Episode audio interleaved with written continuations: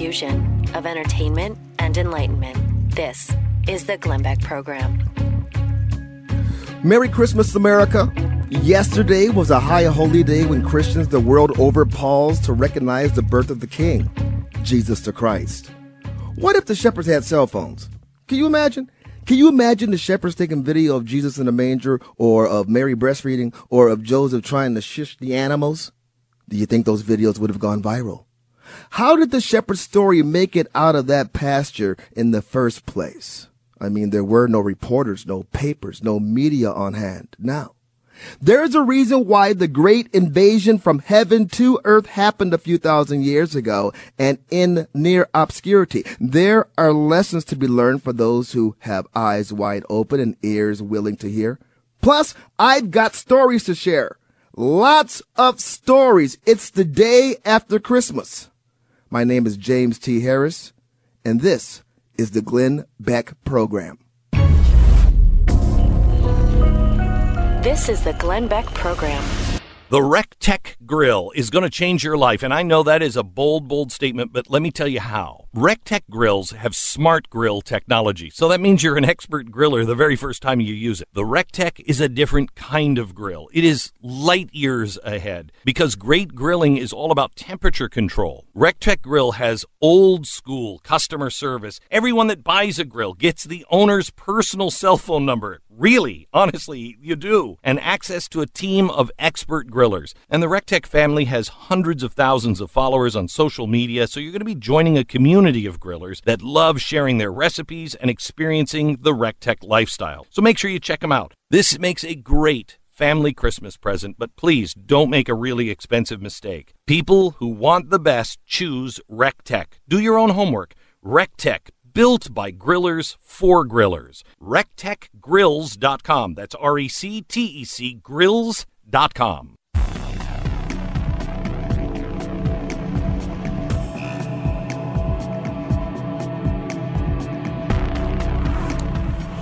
My name is James T. Harris, sitting in for, for Glenn Beck. I am a radio talk show host. Uh, my show is called The Conservative Circus. I am the ringmaster. And the big top is News Talk 550 KFYI out of Phoenix. You can listen Monday through Friday, 4 to 7 p.m. AZ time because our time doesn't change. Yours does. And right after my show is the Glenn Beck program. So, so, so this is perfect. And I am honored to once again be filling in and on Christmas. I hope that you had a fantastic Christmas. I hope that your Christmas was filled with joy. I hope that your Christmas was filled uh, with family. And I hope that your Christmas was not filled with media.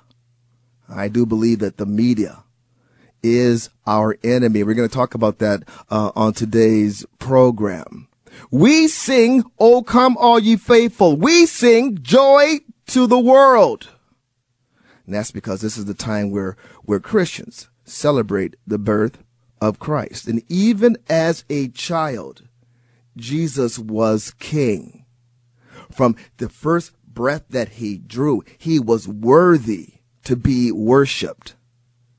Jesus is 100% human, and we Christians believe he's also 100% divine.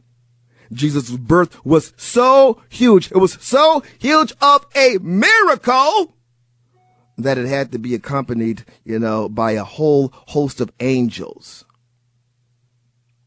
What if the shepherds were too busy looking at their social media on their phones to have noticed the heavenly host? Oh, we do that. We do that. I am a night hiker to the chagrin of my smoking hot wife and my, my friends, my coworkers, my boss. I hike at night. Sometimes I even hike at night, uh, in my, in my sandals.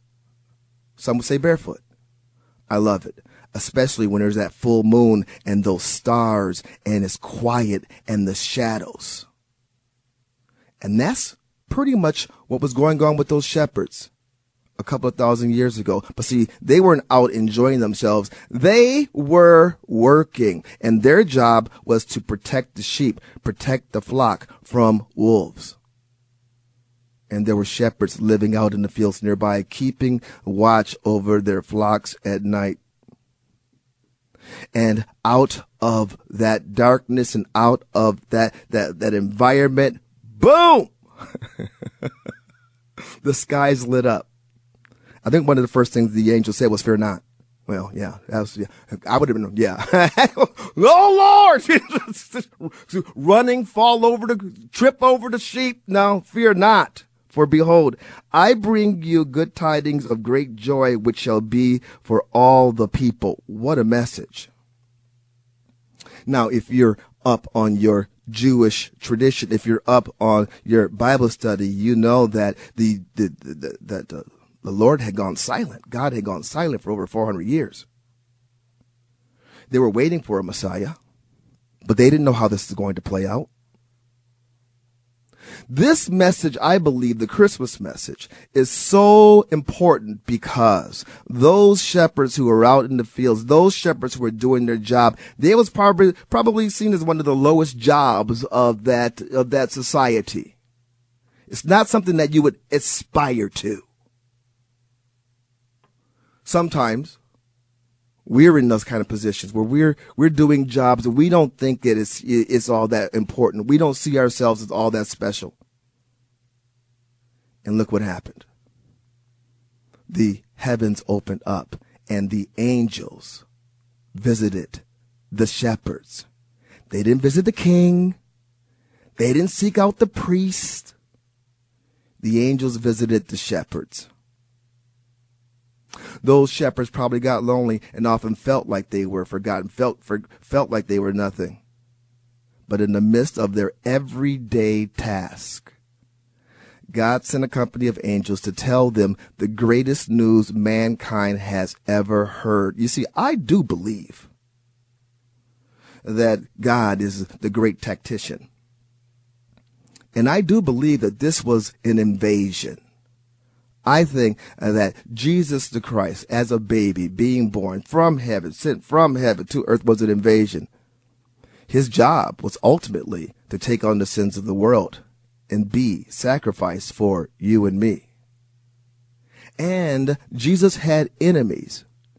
Even at the, at the, the rumor of his birth, you had King Herod have all of the boys of that region executed. Think about that. The news that a king was going to be born led to a man to have to, to slaughter innocents to protect his power. God sees you. God has not forgotten us. It may seem like that. It may seem like heaven is silent, but God has not ignored us. And this is the day where we should remember that. We should rejoice. We should know that God sees us through our tears. We should know that God will reward our faithfulness. We should know that our God is a God of suddenness. He'll just show up. You may feel like you're in darkness. You may feel like all you have out there is the moon, the light, faint light of the moon and the stars, but no, you have more. And the lesson I do believe today is that God has an army of angels. God has a, a infinite supply of divinity, divine support. He doesn't change. He's still a God of suddenness. And when you have need of him, he will be more than happy to show up, to, to supply. The reason why I believe the Lord came 2,000 years ago as opposed to today is because that was the perfect strategy in which for a lesson to be taught. And that lesson is the, the word of Christ is not meant for media. It's meant for the for the human heart. It's meant for the human heart. Oh, it can break through media. It can shine through. And it's shown through 50 years ago on a little show called Charlie Brown's Christmas. And Charlie Brown was the director of a play, and it was supposed to be about the meaning of Christians, Christmas. And Charles Schulz wanted this cartoon to be about what Christmas was all about. And there was an iconic moment where Linus dropped his security blanket and said this. I guess you were right, Linus. I shouldn't have picked this little tree. Everything I do turns into a disaster. I guess I really don't know what Christmas is all about. Isn't there anyone who knows what Christmas is all about? Sure, Charlie Brown. I can tell you what Christmas is all about. Lights, please. And there were in the same country shepherds, abiding in the field, keeping watch over their flock by night.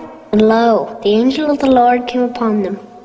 And the glory of the Lord shone round about them. And they were sore afraid. And the angel said unto them, Fear not. For behold, I bring you tidings of great joy, which shall be to all people. For unto you is born this day in the city of David a Savior, which is Christ the Lord. And this shall be a sign unto you. You shall find the babe wrapped in swaddling clothes, lying in a manger. And suddenly there was with the angel a multitude of the heavenly host praising God, and saying, Glory to God in the highest, and on earth peace, goodwill toward men. That's what Christmas is all about, Charlie Brown. Amazing. Joy to the world.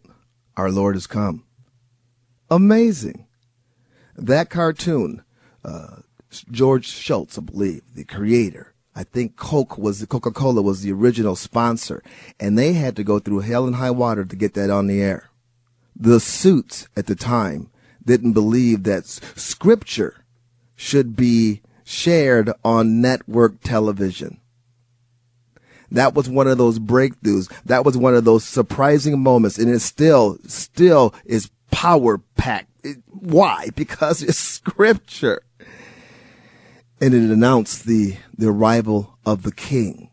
Now we got to deal with the media, the rest of the media, which has changed so radically since Charlie Brown's Christmas. My name is James T. Harris. This is the Glenn Beck program.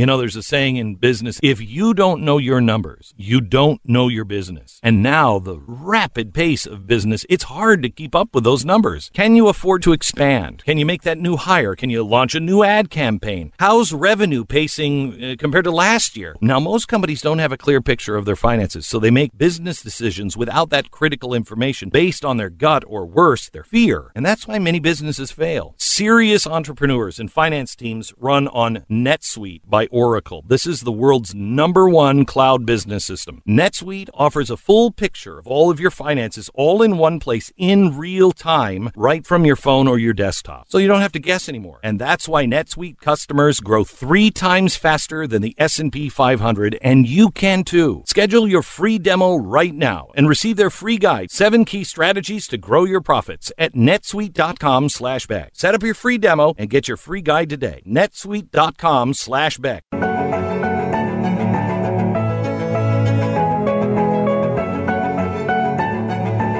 James T. Harris sitting in for Glenn Beck. This is the Glenn Beck program. Yeah, Charlie Brown Christmas. It aired on national primetime television uh, over 50 years ago. And uh, we're talking about something that was simple, something that was straightforward. If you're a fan of Peanuts, you grew up with that. That was my Christmas lineup. I watched The Grinch That Stole Christmas, right? We had Frosty the Snowman. And then we would have a Charlie Brown Christmas. And even as a child, we know, you know, with all the Santa Claus, we wait for Santa Claus. We can't wait for Santa Claus to come and the presents and all that kind of stuff. Charlie Brown Christmas cut right through it. It had the little shabby Christmas tree. Remember that?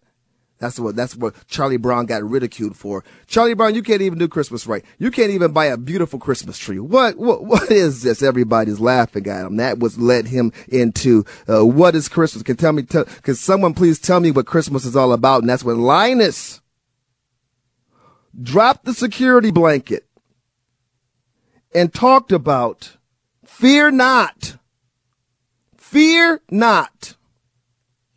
I think this is something that uh, uh, should be a message for us today. Fear not. If you look around the landscape, there's a lot of stuff that we can be fearful about. I did not turn on the television set uh, this this uh, uh, this week. As a matter of fact, the last television program that I watched was the Green Bay Packers handling their business. That was exciting. Then I turned the TV set off. And it was just my family. We were hanging out. Now, yeah, we did have our cell phones and we did have our social media, but even that was cut down to a minimum it's one of these times where I'm in the business and I'm always up on these things and I'm always show prepping. Life is show prep. So I, I just wanted to kind of shut things down. Plus I wanted to have time to prepare for sitting in for Glenn Beck. I didn't rejoin media until this morning. I turned on and started doing prep and I was like, whoa, holy cow Look at this war that is being conducted against Christianity. Look at how our Savior is being ridiculed. Look at what the media, what, what, what the, um, I'll just be blunt. Look at what the left in the media is perfectly willing to exploit, talk about. There's a new Rasmussen poll showing strong majorities favor saying Merry Christmas. What, you gotta, you gotta poll that? We poll everything. Hey, let's take a poll. How many of you out there are comfortable saying Merry Christmas. Well, you know what? We haven't been in the past. Why? Because I mean, Christmas has been beat to beat to hell. Quite frankly, there's a strong Merry Christmas, and polls show that uh, celebrating Christmas in public schools and religious displays in public areas is fine. Well, gosh, glad to know that. But you see, we've let the media set the standard, haven't we? We've let the media bully us into not saying Merry Christmas because we may offend someone. Christmas is offensive. I think we had uh, Justice Gorsuch the other day was on Fox News and he said Merry Christmas, and we had the left come out and say that you know that's code, that's that's code for white supremacy. I'm not kidding. Merry Christmas is now cold. and then when you turn to Hollywood, Hollywood sees, you know, Merry Christmas. Hollywood sees uh, Christianity as oppression. And so they do what they do best and they do it on their vehicle. They do it on the vehicle that they know is going to resonate across the country. They go to entertainment television. I'm not a fan of television.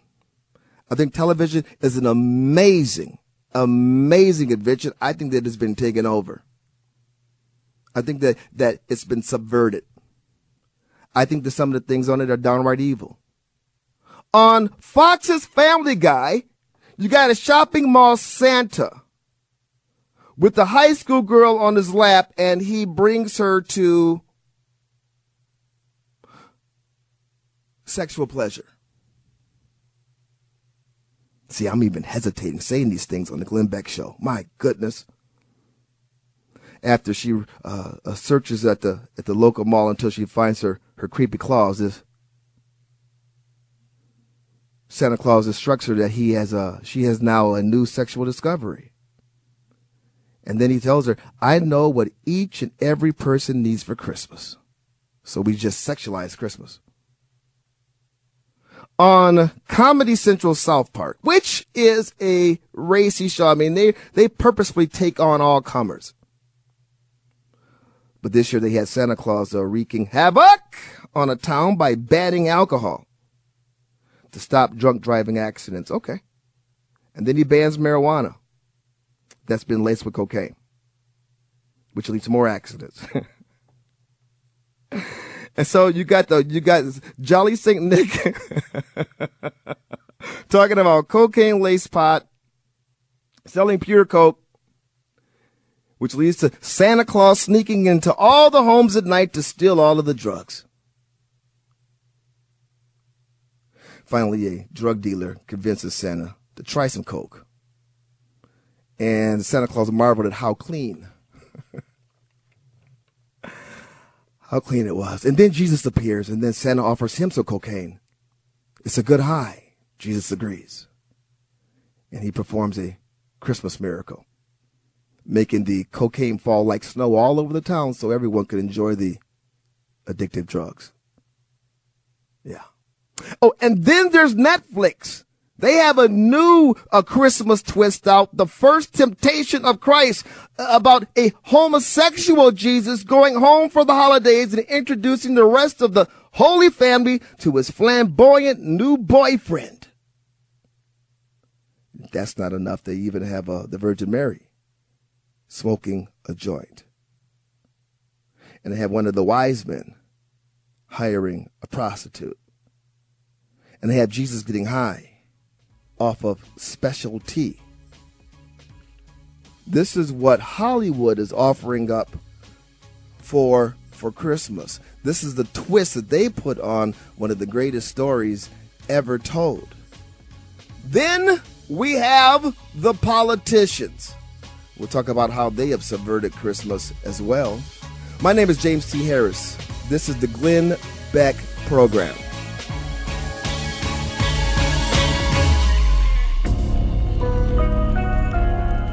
You're listening to Glenn Beck. If you're looking to fully protect your home with award winning 24 7 home security, now is the time to do it. Time is running out on SimpliSafe's biggest sale of the year. SimpliSafe has everything that you need to protect your home and your family. Their smart lock, video doorbell pro. It, it defends your front door, but it's an army of sensors and cameras that guard every window, door, and room in your home. And if there is ever a break in, SimpliSafe is the only one that's able to give real time video confirmation to police as it happens so they respond three and a half times faster on average. It's no surprise that SimpliSafe has won CNET and PC Magazine's Editor Choice Awards. With families traveling during the holiday season and leaving your home empty with the expensive gifts behind, SimpliSafe's holiday sale couldn't come at a better time. 25% off plus a free HD security camera. But it ends December 31st. So go to simplisafebeck.com now. Remember, this sale ends December 31st. Simplisafebeck.com.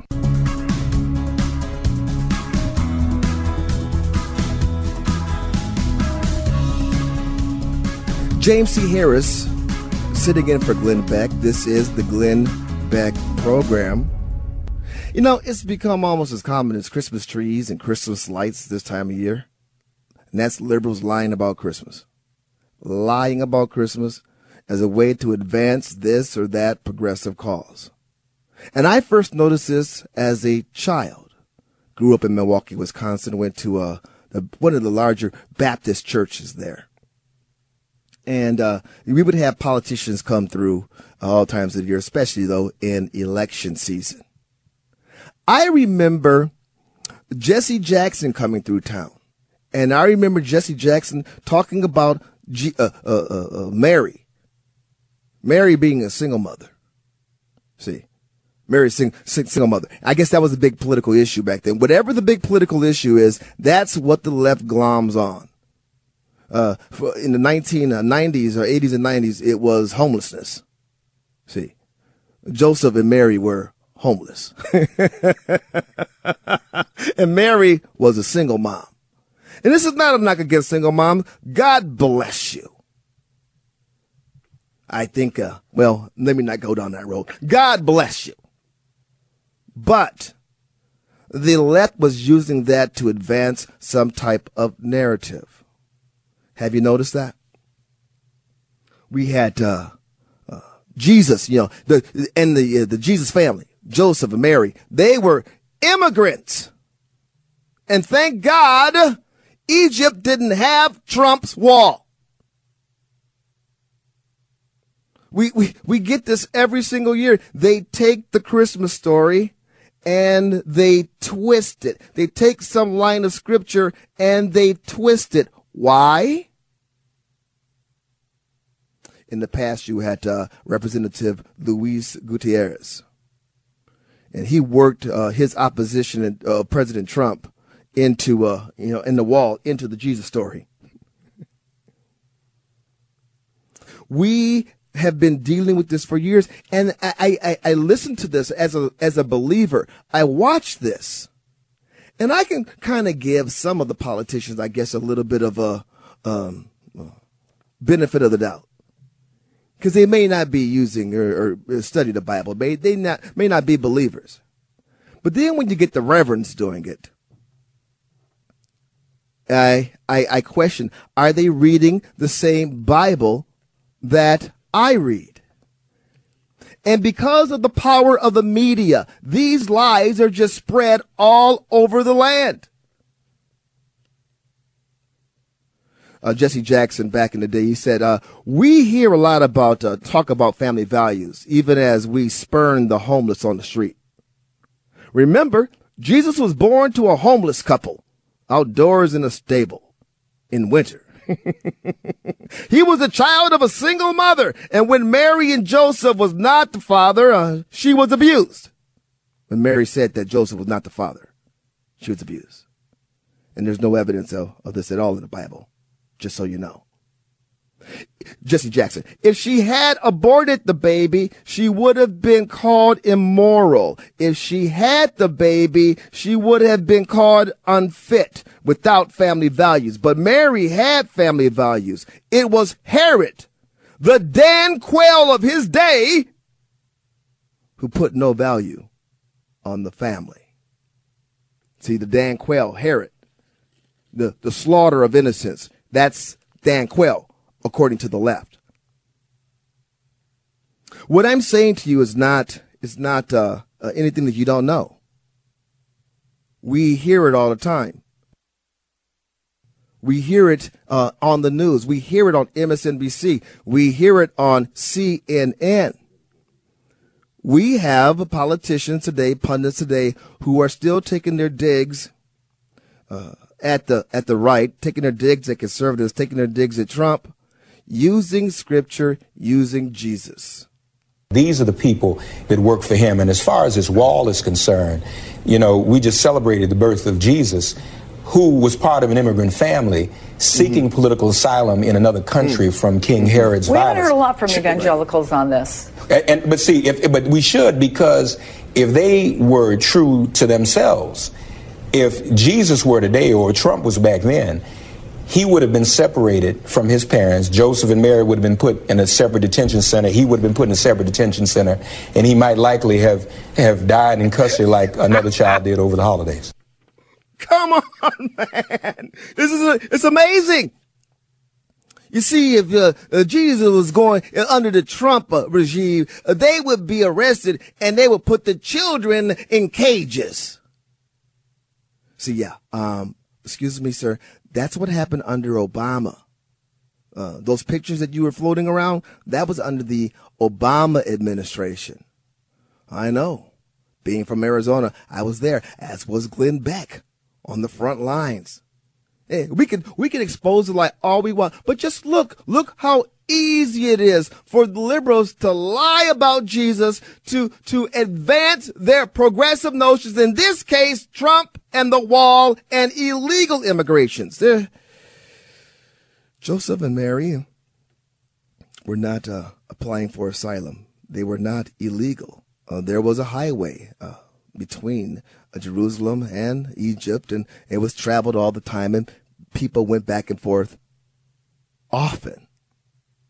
But we don't get that when we get the left that takes scripture, they're usually usually twisting it. And I, I have to be careful because I have good friends who are liberal. One of my best Bible teacher friends is is is well, he's a, he's a lefter. He he's a liberal.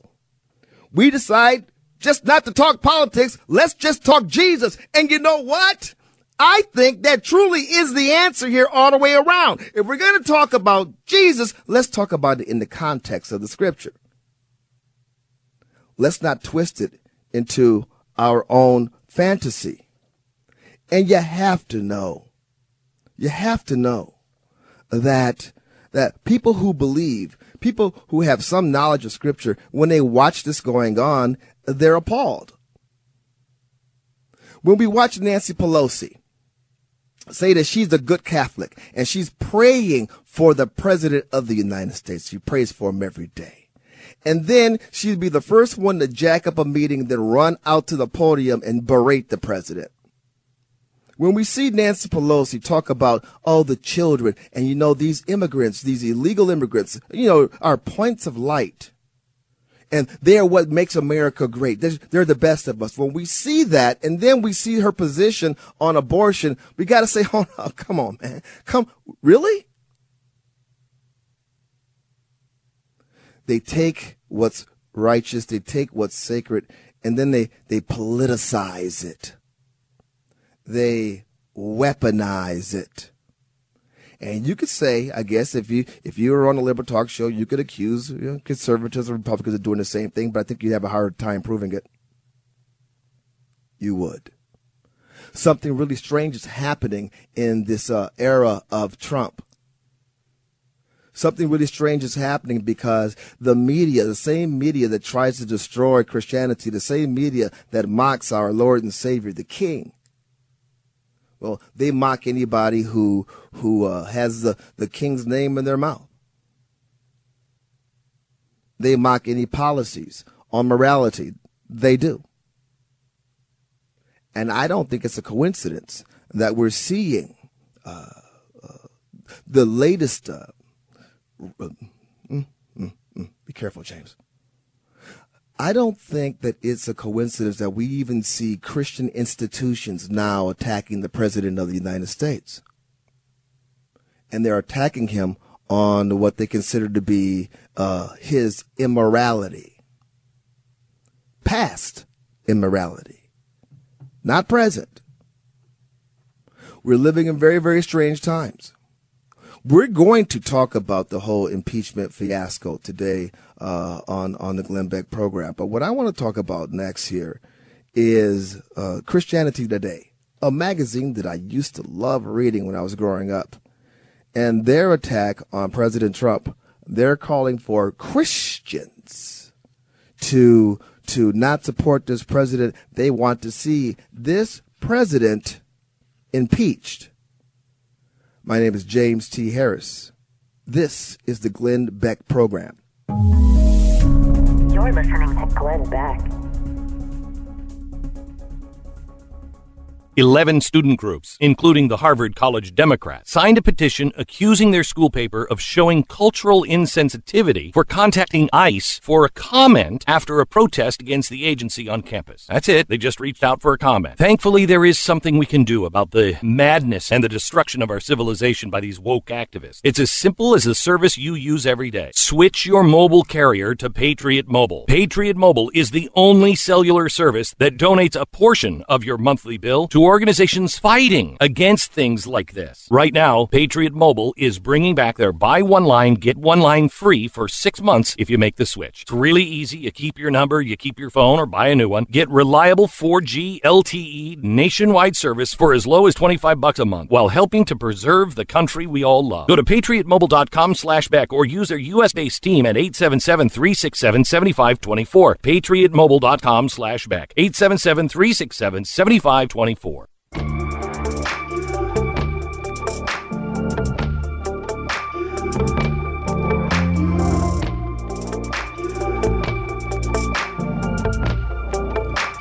My name is James T. Harris, sitting in for Glenn Beck. This is the Glenn Beck program. Fear not, for behold, I bring you good tidings of great joy, which shall be all for all the people.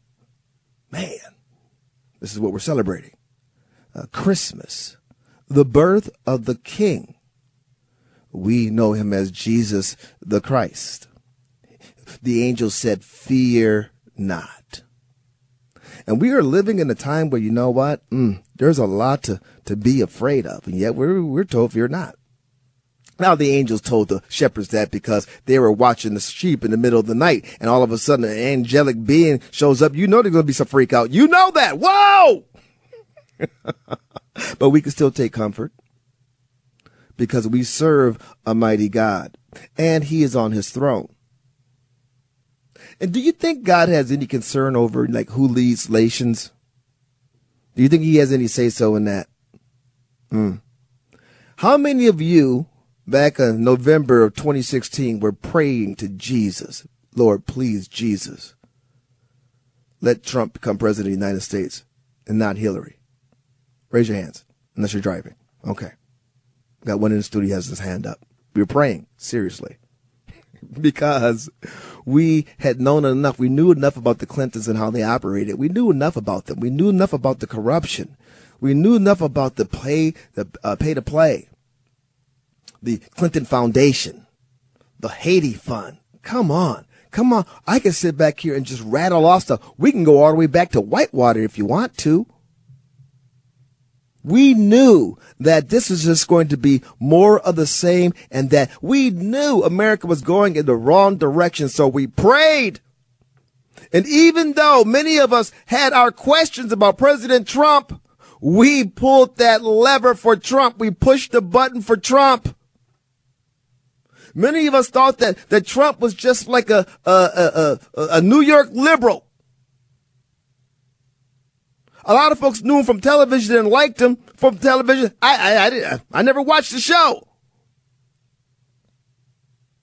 I punched that button though. I did it with great joy because quite frankly, I feared, I, I feared Hillary Clinton. I feared that whole apparatus and we didn't even know back then what we know now. So much has come to light because of the election of Donald J. Trump. So much of the deep state and the corruption in the FBI and the corruption in the DOJ has come to light.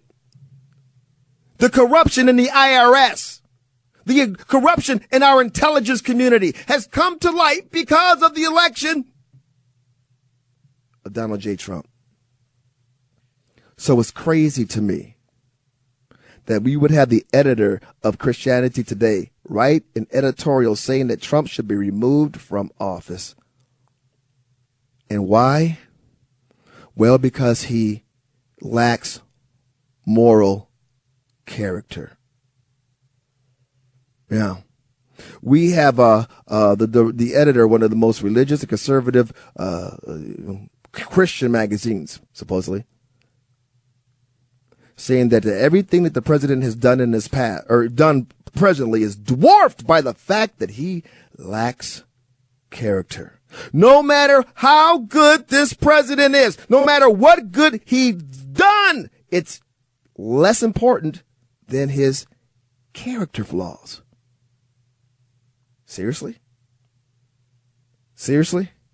So you want to dismiss this president in the light of uh, the positive impact his policy has had on millions of people. You want to say that he's not a man of good character because of things in the past, but the policies that he's put forth that have improved the lives of millions. Well, that that has to be summarily dismissed because we're Christians and we, we value morality. It's amazing. We could talk about how the president's policies have liberated millions of Americans of African descent, helped them to find work, resulting in the lowest black unemployment rate ever recorded. Is that a moral issue? Tell me, is the fact that we have conservative judges that are being put on the court. Is that a moral issue? How about the fact that the president moved the American embassy to Israel's capital city, Jerusalem? He did what other pro- presidents only promised to do. Is that is that a moral issue? I'm here to say that the uh, the editor over there at Christianity Today um, is full of hubris and pride, and that needs to be checked. I think uh, that President Trump has been a blessing on this nation. I think that you know what he's a man of a uh, yeah he's had some character flaws he's had some issues but they're out there in the open and everybody knows about them. We're more concerned about what he is doing for the nation. My name is James T. Harris, sitting in for Glenn Beck. This is the Glenn Beck program.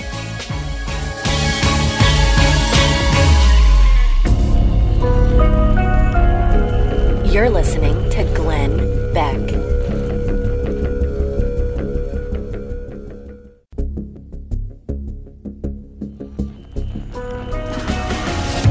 The fusion of entertainment and enlightenment. This is the Glenn Beck Program. One ninja, two ninjas, three ninjas that's what the little white kid said as three black men were getting out of a car. Only he wasn't saying ninja. He was using the N word. I wonder what would happen if CNN or MSNBC got a hold of that. How would the network news handle that? One ninja, two ninja, three ninjas. He was surprised. He, how, how did three ninjas get in such a, a little car? Well, I tell you what, this took place in the late 1960s, and it was very controversial. And the reason why I know that is because one of the ninjas in the car was my father. My name is James T. Harris, sitting in for Glenn Beck. This is the Glenn Beck program. This is the Glenn Beck Program. So many of us are shopping online this holiday season because finding the perfect gift from your computer, tablet, smartphone, it's a breeze. Just a few taps and you're done. But all of that online shopping, it could expose you and your personal information and leave you potentially vulnerable to identity theft. And you're going to miss certain identity threats by just monitoring your credit, like someone selling your information on the dark web or taking an online payday loan in your name. That's why there's Lifelock. They'll monitor your personal information, and if you have a problem with identity theft, they work to fix it. Now, Nobody can prevent all identity theft or monitor all transactions at all businesses, but Lifelock offers something that is perfect for the holidays and beyond. Not having to worry if your identity has been stolen. Join now and save up to 25% off your first year. Go to lifelock.com, use the promo code BECK. That's promo code BECK at lifelock.com, promo code BECK at lifelock.com, and save 25% right now.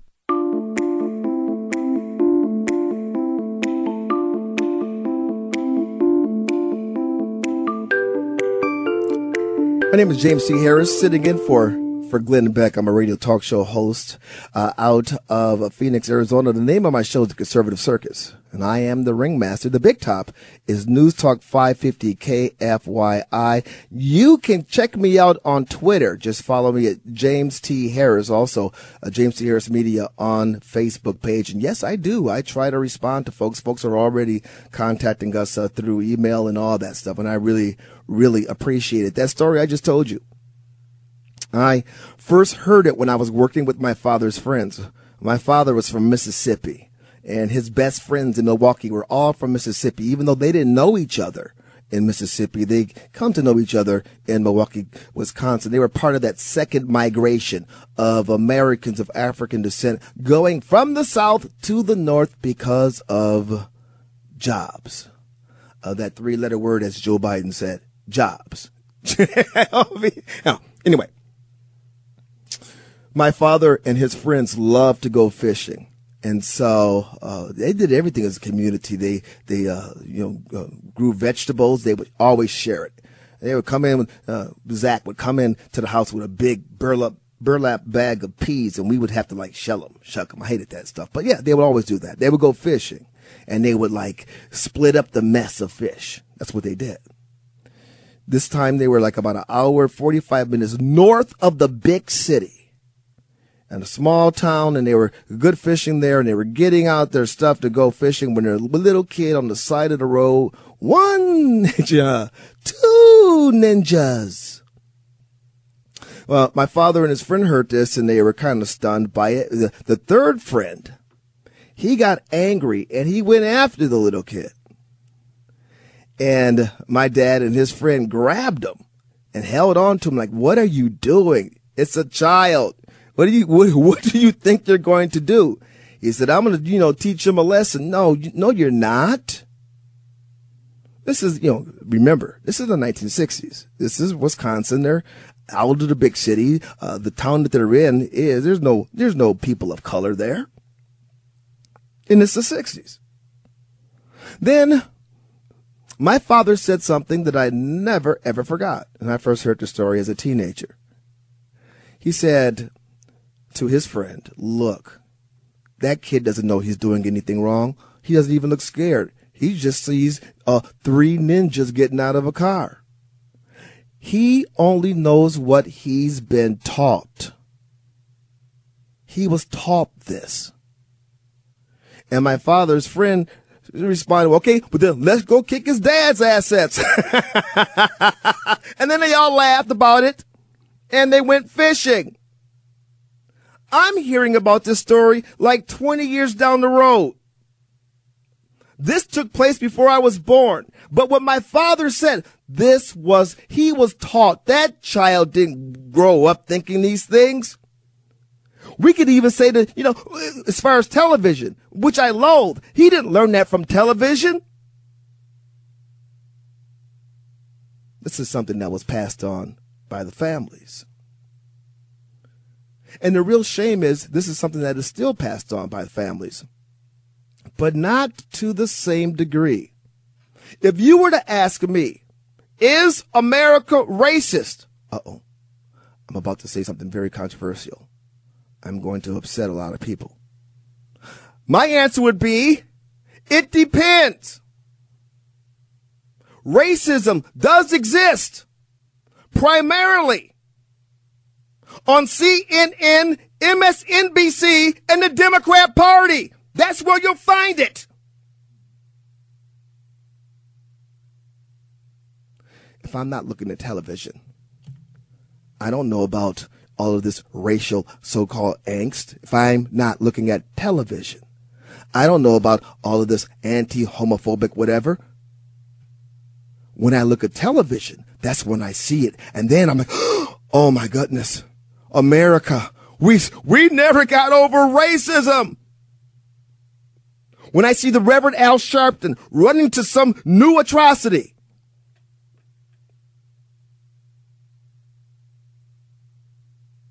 it exists on television. And it exists in the minds, in the hearts of the people who still want to foment it. Our culture is not like it was in the 1960s, the 1950s, the 1940s. Oprah Winfrey is a very rich woman, and she's an American of African descent.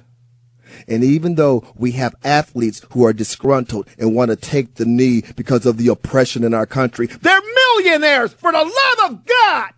Where else can you find that? They have the means to fight this oppression. But when they go to look for it, guess what? It's not there. Can we find an individual who is a bigot? Oh, of course we can. But now we've made up new terms like uh, uh, systemic racism, institutional racism. Why? Because it's not up in your face anymore. Because you can pretty much go anywhere you want to because you have full participation in this culture, in the society, if you want to. The problem is a lot of people do not want to. The problem is people are afraid. They're afraid to embrace the opportunity because they may have to leave behind the very familiar angst. It's a cup of sorrows. A cup of sorrows that tastes real good. And so we, we feed it to each other and we feed it to our children.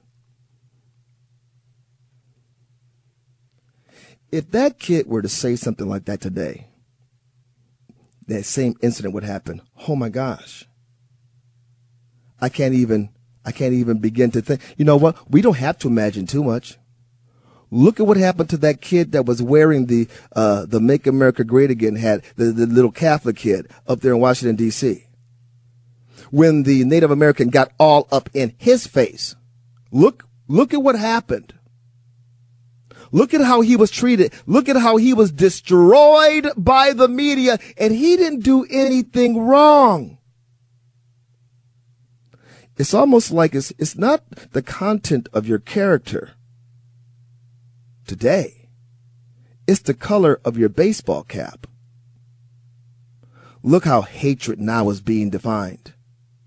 It's not based on skin color unless you are an American of European descent. If that is the case, politically, it is open season on you. And, and who's bringing the fire? MSNBC, CNN, and the Democrat Party.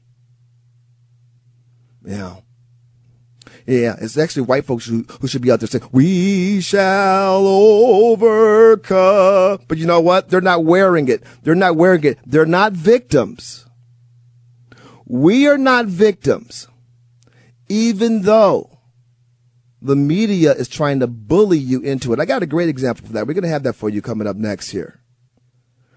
We, but, but, but let me leave you with this. Fear not. Fear not because we are in the season where we have all the power that, that we need. We just need to embrace it and speak truth to the ignorance. My name is James T. Harris. Sit again for Glenn Beck. This is the Glenn Beck Program.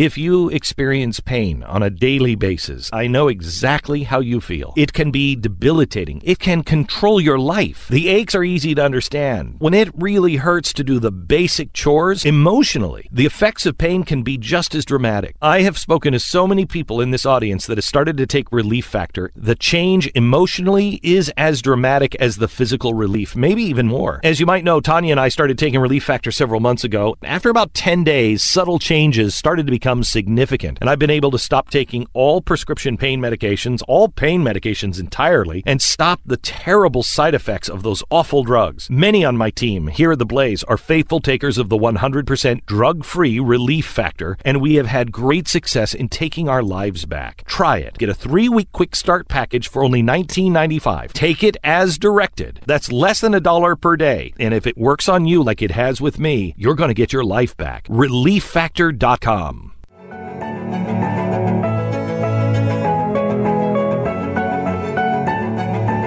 My name is James T. Harris, sitting in for Glenn Beck. This is the Glenn Beck program. We're having a conversation about identity politics. Identity politics is something that the Democrats have absolutely traded in, but I think it now is coming back to bite them in the assets. Uh, it used to be, you know, if you're a person of color, a black American, they call African American, and then it was the Hispanic American, and then it was part of the alphabet people, the LGBT uh, community. Then, and then we sexual preference, gender identity. Uh, uh, cross-dresser uh, story time. All of these things are supposed to be, oh, the, they're a special group and they have special needs and they have special recommendations and they try to put them all together, corral them into one strong political group, it's not working. They try to have them under the umbrella of Marxist socialism. It's really not working. And yet they don't have another card to play. All you need to do is look at how the media and how uh, the Democrat Party, how the pundits, how Hollywood has treated President Trump. He's not a he's not a, a moral virtue, beacon of virtue here. No, no one claimed that he is. But look at how they're trying to destroy him. Look at how they're going after him. Look at what they're saying about him. The race card that's being played. My goodness. Pre- President Trump being a, a, Hollywood figure, being a TV, being a TV star, he's hung out with all kinds of people. You got pictures with, with uh, President Trump and Snoop Dogg, for God's sake. Snoop Doggy Dogg! But the moment he put that R behind his name and ran for, for presidency, he's reviled. You used to have rappers sing songs about how they want to be like Trump. He's racist now. And they'll drum up like hoaxes like Charlottesville. I'm not I'm not diminishing the fact that someone was killed in that conflict. But the way the media has spun it is just a lie. Oh, there's good people on both sides. It's a lie. And anybody can go back and look at the transcripts. Whether we're talking about impeachment, a whistleblower. Why do you need a whistleblower? He released the transcripts. It's based on lies. And the only identity really right now uh, that, uh, uh, that, that, that is putting all of their energy into is just being a, a liberal, a leftist, to be a part of the resi- resistance, opposed to this president and his policies. That's why we're seeing all of this craziness when it comes down to the to impeachment and all other kind of stuff. And I'm going to talk about that a little bit, but not too much. Why? Because American people are tired of it. I got news for you too. The American people are tired of identity politics. They're tired of being attacked over something they have absolutely nothing to do with. You know what? Right after the president was elected, you had Van Jones on CNN. I'll never forget it. That's because I I looked at MSNBC and, and, and CNN uh, next night after the, the after President Trump became the 45th president of the United States. I watched the meltdown in Schadenfreude. I, I know. I was getting, I was gleeful. I know that's not right. That's not right. I have not repented of that yet. I still go back and I look at election night because it's so good. But, but in that, we get a glimpse at uh, uh, what the left is really concerned about, what where they have all of their, you know, their energy. And Van Jones gave us a snapshot. Yeah. This was the first real outburst of Trump derangement syndrome. Van Jones said uh, that Trump's win was a white lash against the first black president. a white lash. Well, you know, Americans of African descent only make up 14% of the population, which means in order for Barack Obama to be elected, white folks had to vote for him. Okay. So it was nonsensical. It was an emotional moment. It was an emotional uh, outburst, but it was very, very instructive of what the left was headed towards in this nation. And now we've gone from the media attacking President Trump proper to attacking you and me, Trump supporters. Now, just so you know, I've been lumped in with most of you. I am no longer American of African descent. No, I am, as a matter of fact, I, uh, in my great state of uh, Arizona, I was dubbed by the left a, a black white supremacist early on. I think I may have been one of the first black white supremacist. Why? Because I support the president, but how does that make me a white supremacist that's black? well, it, it does. What do you mean? It doesn't have to make sense. It's emotional. It's about the resistance. But it is real. And if you watch these television shows, you'll see that they are now, they're now attacking you. It's a wonderful progression. Got an example of this. I believe this was on MSNBC.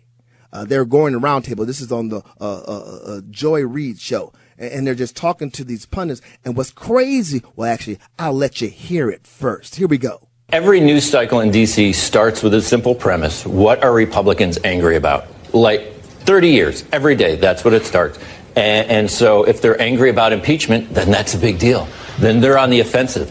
Democrats are always on their heels. Republicans worship, uh, the press worships Republican hardball. Mm-hmm. And they always see Dems as being outmaneuvered. The demographics of the media, that, that the relatability of Republicans, that they, they seem more relatable or they right. seem like middle America. And so the media gravitates toward the Republican base. Oh, first of all, it's dangerous to even present this right. through the lens of uh, politics, right? right? This is not Republicans versus Democrats. This is truth versus lies. This is patriotism versus traitors. This obsession with how did Trump, you know, interviewing uh, people at Trump rallies to ask how they thought about impeachment. Uh, this obsession, and it goes back to the day after he was inaugurated, this obsession with interviewing white Midwestern Trump voters and asking them what they think about Trump, it is a dangerous, it is a racist message because the message is white Republicans are who matter in right. this country. Right. That's crazy. They're now pointing their uh, their media guns at you. You are the problem and white conservatism is the problem. Notice how they have to, you know, put that, uh, uh, racialize it. White conservatism, not conservatism. You see, because if you're a conservative, I'm a conservative. We share ideas, but the left can't get over their identity politics. In order for them to make something bad, they say it's white. You remember the whole Trayvon Martin case? Remember Zimmerman who happened to be Hispanic? No, he was a white Hispanic. Now it's white conservatism. Now it's the white Republican Party. White is the bad here. And what's really crazy is a white person saying this about white people. What would happen if it's reversed? Black liberalism. Boy, I gotta say, I'm real, black liberalism is the bane of this society. Well, I become, because if black liberals will just stay home, then uh, white conservatives could. we don't talk like this. The left talks like this, and that is why we have the racial angst. Once again, if you're not looking at the television, now none of this stuff really exists. Now, does it? My name is James T. Harris, sitting in for Glenn Beck. This is the Glenn Beck Program.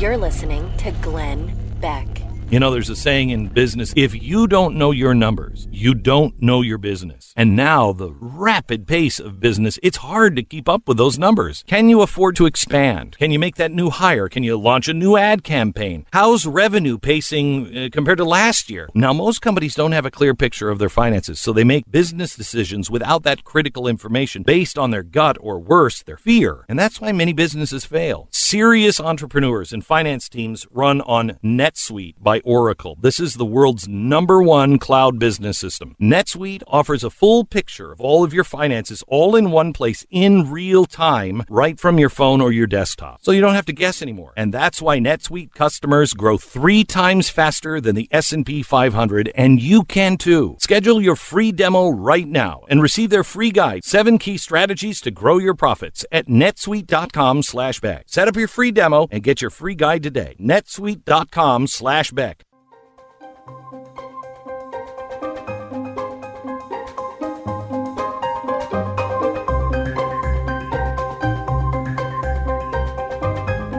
My name is James T. Harris, filling in for Glenn Beck. This is the Glenn Beck program. I've been hearing for, from some folks on, on Twitter, Facebook, and uh, uh, they're agreeing with me. I, I, think that if you want to uh, see just how not racist America is, cut off the television set. That's that's the key. That's the first step. You can follow me on Twitter at James T Harris, and of course Facebook is James T Harris Media. Um, I I I really believe when I sit down and I watch these shows that I have to do this for a living. I have to kind of be informed on what's going on. Uh, but I don't I don't I, I I don't spend much time with them. And I don't go to the late night shows at all. It used to be about comedy. It's not anymore. The Jimmy Kimmels, they're all, this is how you know everything is politicized. And this is how you understand the power of the dark side, the power of media when I get into political discussions with people, I can tell you where they got their information from. I can tell you what network they were listening to. It's, it's to the point where I can read the stitches on the sat, on, on the soft, on the fastball. Actually, this is what I do. I play softball and fastball, you know, well, I used to. Anyway, it's, it's rote. It's, rehearsed. It's talking points. And you've heard them on uh, talk shows, especially conservative talk shows. You can you can hear. We'll we'll loop them for you. We'll play you a, a montage of all of these media people saying the same thing. Now, I've been accused of that. I'm sure conservative talk show hosts have been uh, accused of that, but we don't get talking points. Believe me. I think it's because we have similar ideas. I just heard from someone on, on my Facebook page saying, you know what? I've been saying the same thing for years. Cut off the television set and then, then show me where the racism is. We are a blessed nation. We have come such a long way. We are a blessed nation. And we have come such a long way. How come that is never recognized? If you want to weigh in on this conversation, just call 888-727-BECK. 888-727-BECK. I grew up in Milwaukee, Wisconsin. My parents are from Mississippi. We would make the trip down uh, maybe once or twice a year. Uh, we started uh, driving down in the 1960s. I remember my dad's Rambler. I remember his uh, Deuce and a Quarter. We would have to roll down the windows. Yes. There were no such things as seatbelts. You just rolled around with the turns, twists and turns. there was no such thing really as interstate highways when we were first starting out. And then this whole tradition developed out of this. We call it the Harris tradition. The vacation does not start until you get there. Vacation starts when you get there. And I carried that tradition on, you know, into my married life. Grew up married a beautiful woman, three, three perfect little children. And, uh, when the first one was born, I wanted to take him to Mississippi, to the ancestral lands to meet the peoples. So we jumped in the car, the minivan, excuse me. Now we got bucket seats. We even have TV sets to entertain the children. When I was growing up, you had to have your imagination. Now they got TV sets and yeah. Built right into the back of the headrest. We're driving down to Mississippi. My wife got tired. She said, Hey, let's stop at a hotel. I'm like, well, why? Because I'm tired. We can, you know, let the kids swim and get some food. I'm like, no, no. The vacation does not start till you get there. It's a Harris tradition. And my mom happened to be driving down with us, like, tell her, mom, tell her about the Harris tradition. What my mom said next blew my mind. She said, well, son, we did it like that because we had to. It was the 1960s. It was the South. We couldn't stay in hotels. So what happened once we stopped at a store and the store clerk followed you and your sister around afraid you were going to steal something. And I was so upset by that. We decided never, to expose you to that again. So I would pack a big lunch and we would just pack food and put it in the cooler and we put it in the back of the car and we drive to Mississippi. And then vacation started when we got there because we couldn't really stop any places. Remember the time we stopped for a burger? I'm like, yeah, yeah, it was the magic trick. See, dad would play a magic trick. Close your eyes. And then, okay, open your eyes again. He'd be right back with the food. How do you do that? It's magic. No, actually, my mom had us close our eyes so we didn't have to see my dad walk to the back of the restaurant to order the food and then come back.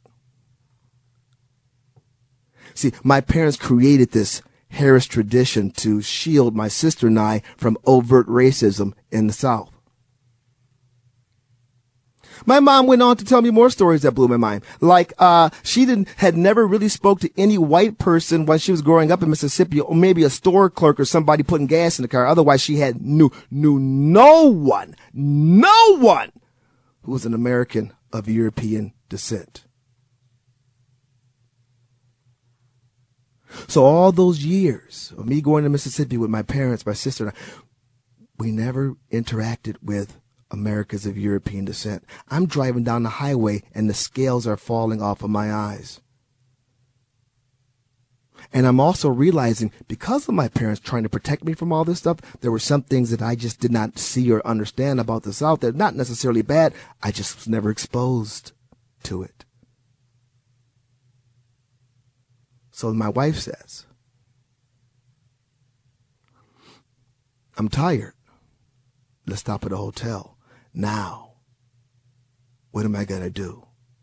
Am I going to play into the Harris tradition? Am I going to continue out of fear and uh, unfounded fear, really?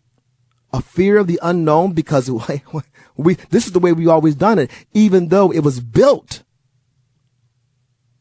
out of trying to protect us from something that was very harmful. My parents didn't want us to grow up with a chip on our shoulder. My parents didn't want us to grow up angry but my parents' people are in the South.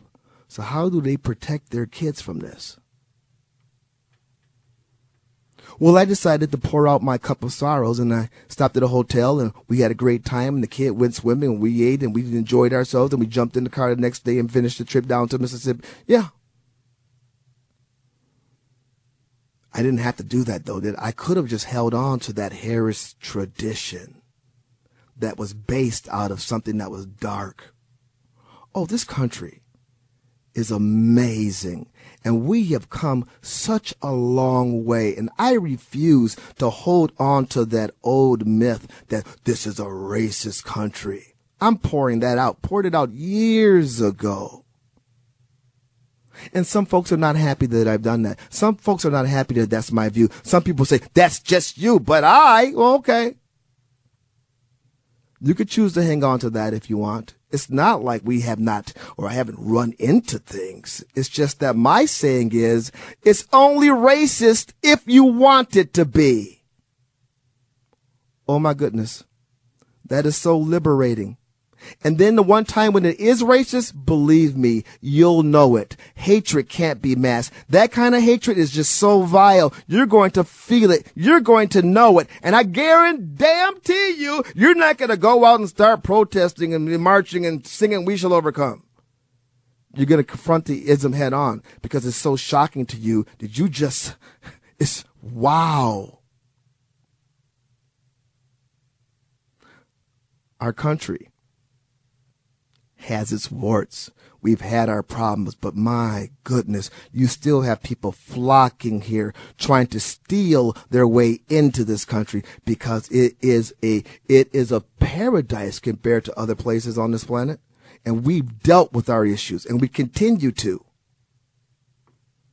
pour out that cup of sorrows and embrace the opportunity of a shared history you know, we're going to talk about. Uh, I, I, what? no, I don't want to talk about impeachment. I don't want to talk about it. I don't want to talk about the deep state. I don't want to talk about FISA. But we're just going to bring you up to speed because that is our job. We can't stick our head in the Christmas hole, Christmas holly, eggnog, and all that kind of stuff, and ignore how the Democrats are continuing to to plan to to overthrow, to, hmm, to, yeah, overthrow this president and his administration. We're talking about a bona fide civil war going on here, a cold civil war, not a coup. You've heard it described as a coup. No, this is a cold civil war. My name is James T. Harris, sitting in for Glenn Beck. This is the Glenn Beck Program. You're listening to Glenn Beck. The RecTec grill is going to change your life, and I know that is a bold, bold statement, but let me tell you how. RecTec grills have smart grill technology, so that means you're an expert griller the very first time you use it. The RecTec is a different kind of grill. It is light years ahead because great grilling is all about temperature control. RecTec grill has old school customer service. Everyone that buys a grill gets the owner's personal cell phone number. Really, honestly, you do. And access to a team of expert grillers. And the RecTec family has hundreds of thousands of followers on social media, so you're going to be joining a community of grillers that love sharing their recipes and experiencing the RecTec lifestyle. So make sure you check them out. This makes a great family Christmas present, but please don't make a really expensive mistake. People who want the best choose RecTec. Do your own homework. RecTec built by grillers for grillers. RecTechGrills.com. That's R E C T E C Grills.com.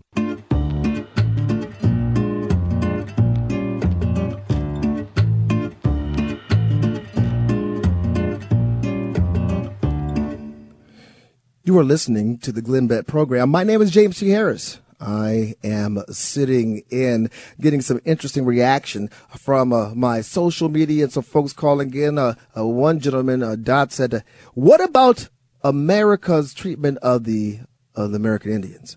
Well, it's very good. Uh, like I said, we have a very complicated history. And uh, we can already go back to the founding documents and see how the the American people, the nations that were here, were were known, were treated as were called savages. We can see what happened under uh, President Jackson. Yeah, the Trail of Tears, all of that is true. We can lump that in right in there with slavery. Uh, we're not still like that though, are we? We, we're not. By the grace of God and by the shedding of blood, we've come a long way.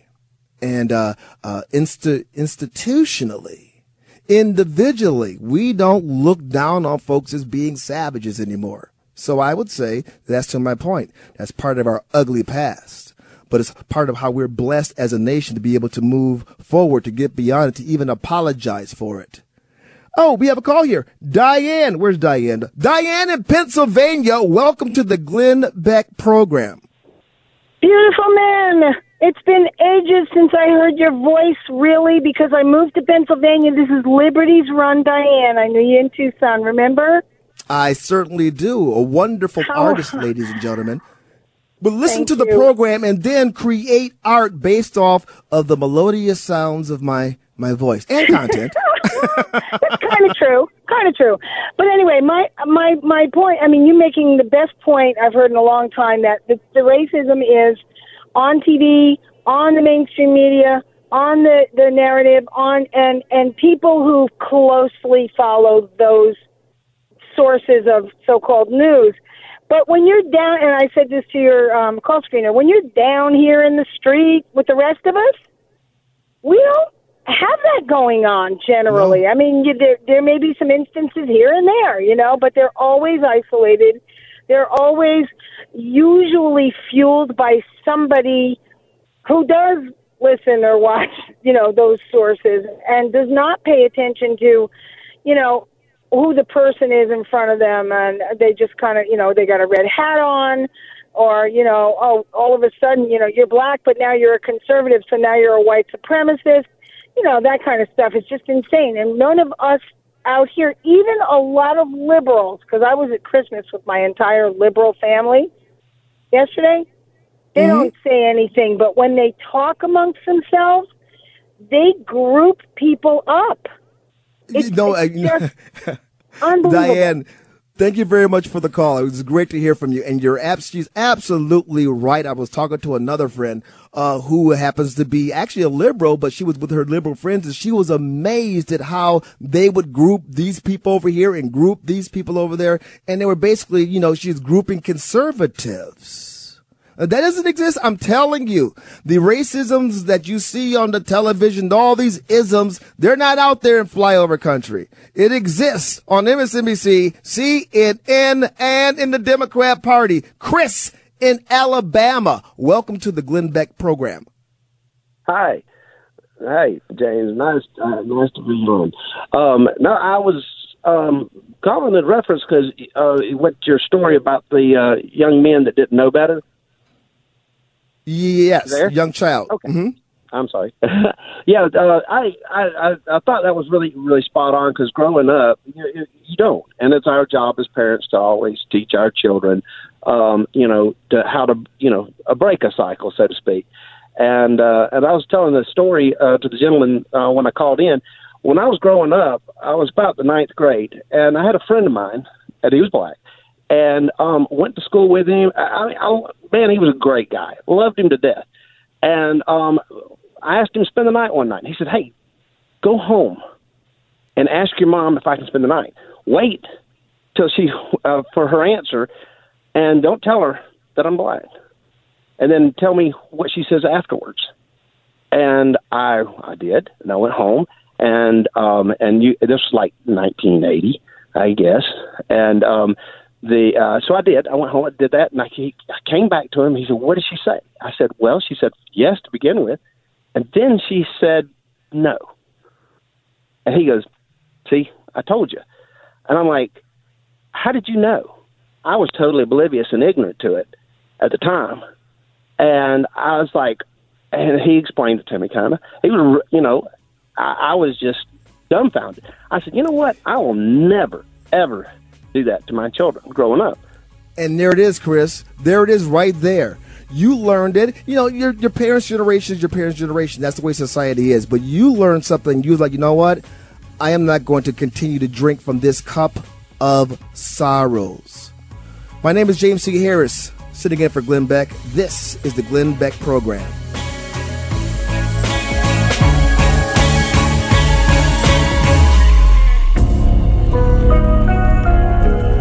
You're listening to Glenn Beck.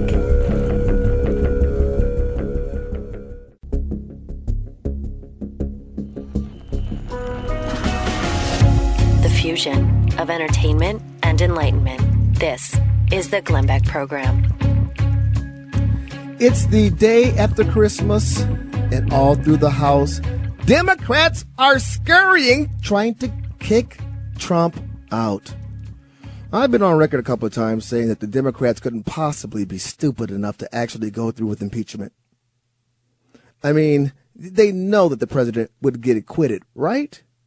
And, and the risks involved. I mean, what happens if Eric, uh, what was it, the, the whistleblower? Uh, it, what, what happens if he gets caught up? What happens if Adam Schiff and, and Schiff's staff and James Comey and James Baker and, and, and, John Brennan and, and Joe and Hunter Biden? What happens if they get called up to testify? There's no way that this could happen. And then it, it happened. He was impeached. But is he really? My name is James T. Harris, sitting in for Glenn Beck. This is the Glenn Beck program.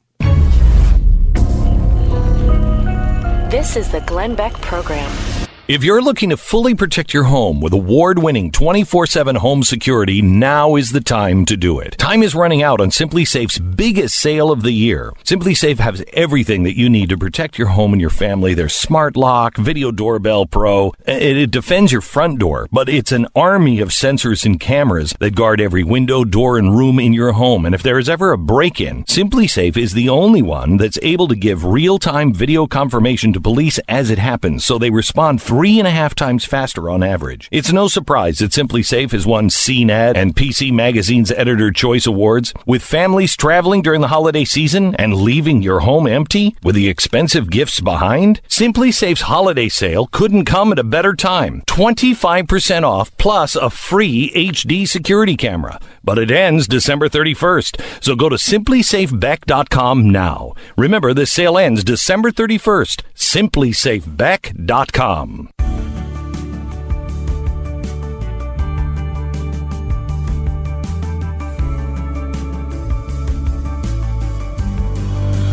My name is James T. Harris, sitting in for Glenn Beck. I am a radio talker out of Phoenix, Arizona at News Talk 550 KFYI. My show is called The Conservative Circus.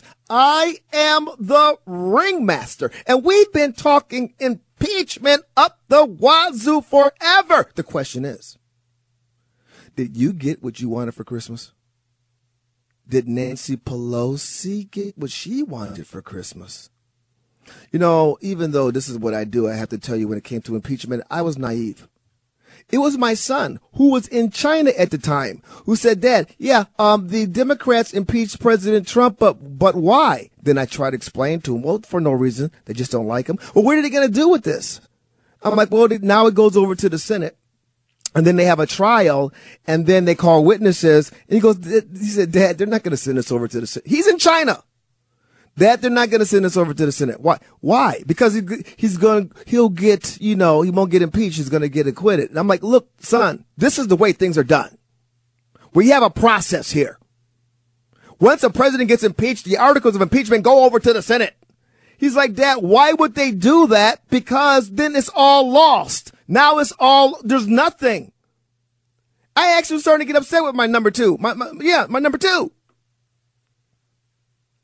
I said, all right, son, I'll look into it. he was right. Nancy Pelosi is sitting on the articles and I, I am not going to do her these over until I get guarantees that the Senate's going to do X, Y, and Z. You mean to tell me Nancy Pelosi was looking for a quid pro quo? Wow. Well, where does it go from here? I don't know because the Democrats are busy breaking the rules.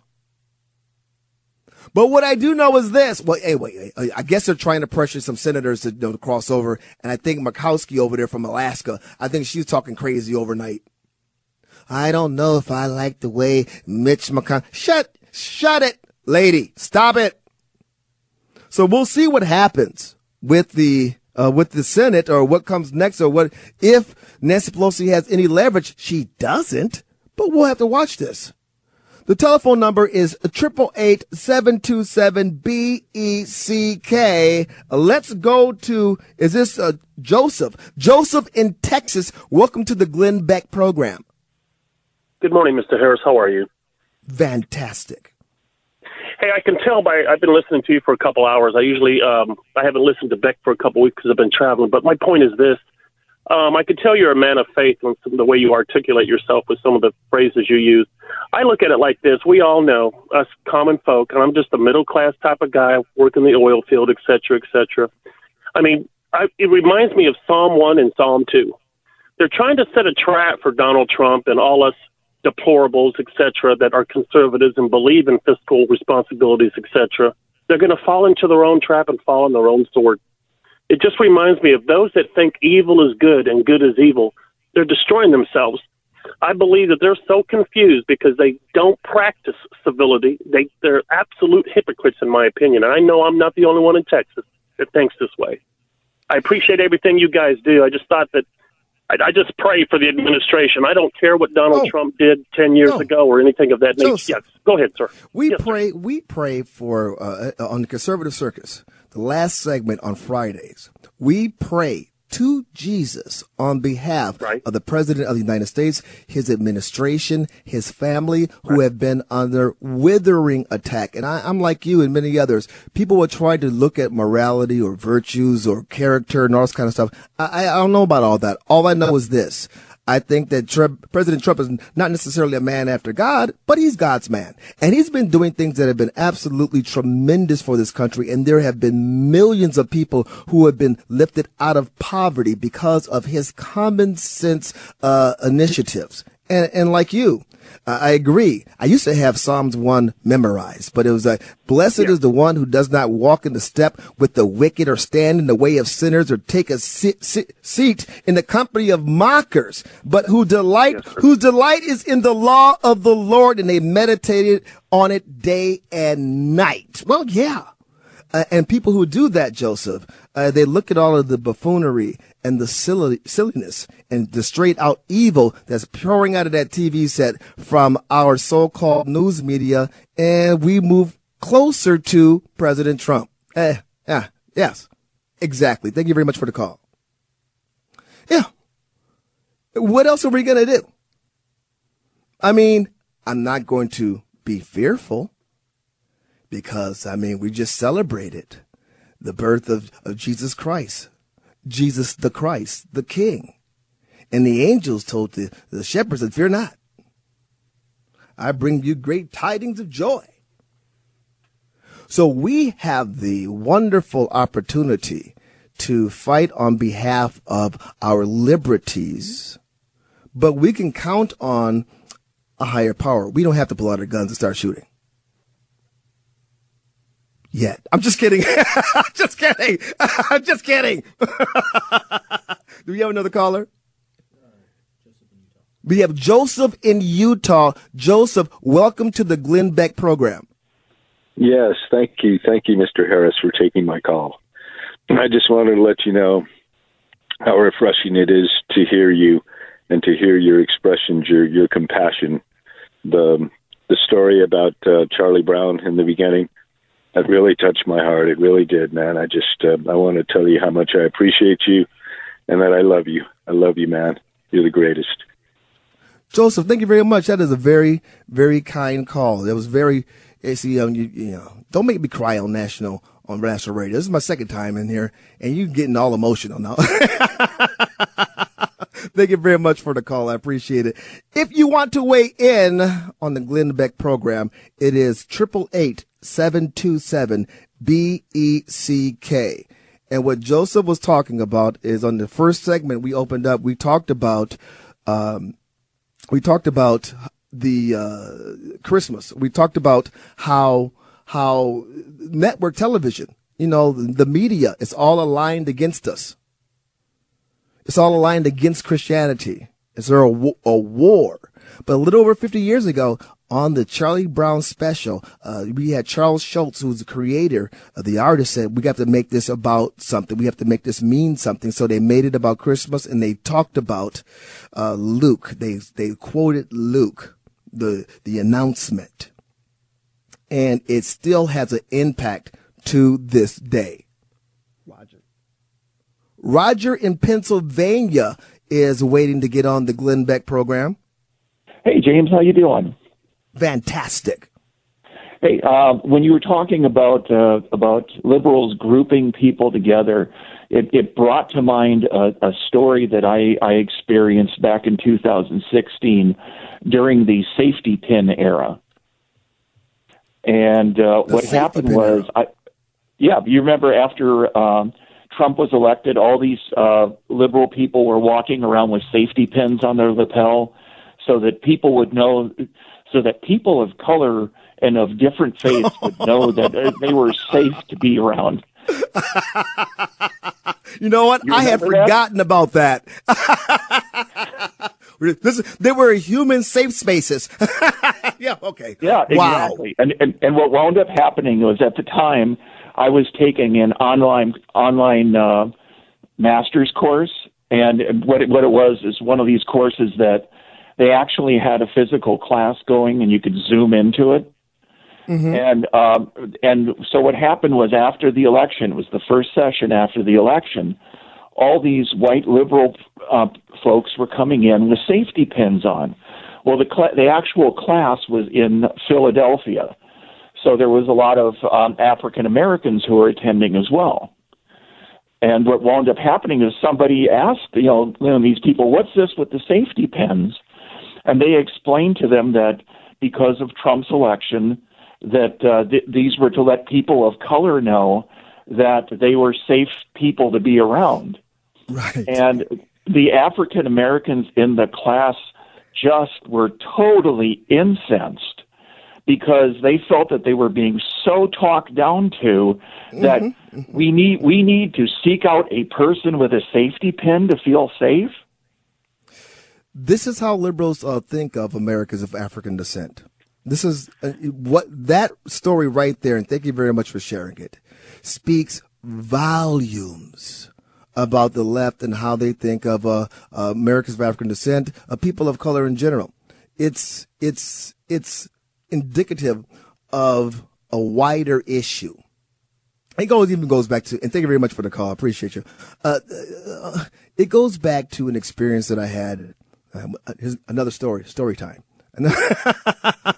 As a high school teacher, uh, my students demanded that I tell them stories. That's they would try to divert me away from giving the lesson. I was a high school teacher for ten years, and then I was a speaker before I got into radio.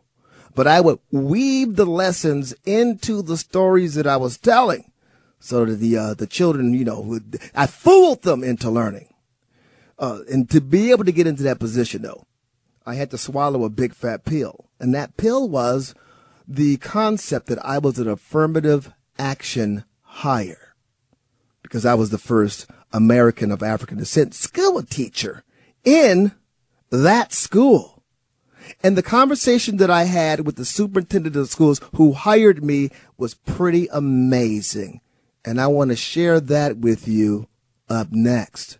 My name is James T. Harris, sitting in for, for Mr. Beck. This is the Glenn Beck program.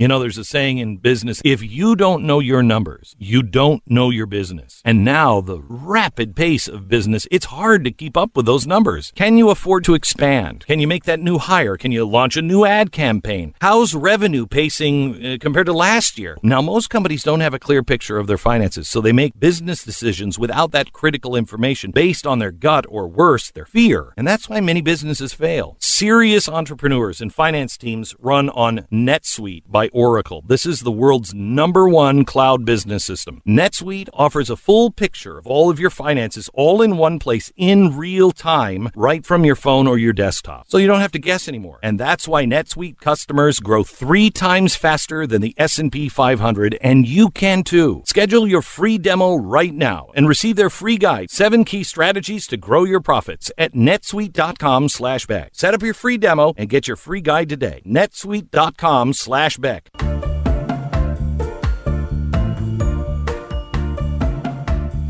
My name is James T. Harris, sitting in for Glenn Beck. This is the Glenn Beck program. When I was a uh, young man, I wanted to travel. Just loved traveling. And all, all we would do is go back and forth to Mississippi, but I would use my imagination. I was like Speed Racer in the Mach 5. And we were, we were driving all over the world. That's how I used my imagination. Well, we didn't have games. We didn't have the, you know, the TV set in the back of the headrest. I'm still bitter about that, but still. So as I grew older, I had the opportunity to, to travel and I did. I, I studied overseas. I studied in England for a year. I went across uh, Europe, Eastern Europe, when it was still Eastern Europe. I just dated myself. I remember when the wall came down. It was a year after my, my, uh, one of my trips. I had the opportunity to travel through India and uh, the Middle East. By the time I got to the Middle East, I took my sons along. I was really into traveling it's just an amazing thing because you learn by seeing, you learn by doing, and then you can go back and read about it, or you can read about it first and go back and do it. My son has carried on the tradition. He's, he's a traveler in the family. Uh, right. My baby girl wants to, but she's baby girl. I'm not to let her go. Why? No. baby girl, no. My son's married, so he doesn't have to worry about that. He's not going anywhere. Actually, they do travel traveling has really, really opened up a whole new world to me. And when I was a high school teacher, I had done a decent amount of traveling. So that opened the door for me to be a world history teacher. I heard about this job when I was in Chicago, but the job was in Wisconsin, Brown Deer, Milwaukee. And so I overheard uh, these administrators talking about an open position. So I strategically went to the place, walked in, and dropped an application. It didn't take very long. Um, as an American of African descent, as a high school teacher, we're a commodity. There's not too many of us. So you're going to try to scoop. My my uh, transcripts were fantastic. They had the travel experience on it. They put me through a test called the Perceiver. The Perceiver test is a long test, and I apparently I did very very well on it. So the superintendent he didn't screw around at all. He offered me a contract on the second meeting. I don't even think I filled out an application. To be quite, don't know if I should have shared that, but yeah, so he hired me. I was excited. And then he closed the office door. He said, I want to talk to you about something. Sit down. And he said, um, you're going to be up against something because people are going to think that you got this job solely because you're black. I said, why am I going to think that? Why would they think that? Well, because you're the only black teacher in the school now. Welcome aboard. And I'm like, well, why are you telling me this? He said, I'm telling you this because you did not get this job because you're black. You got this job because you're qualified, immensely qualified, surprisingly qualified. So whenever you get that vibe or somebody is stupid enough to say that to your face, I just want you to understand that this is the culture.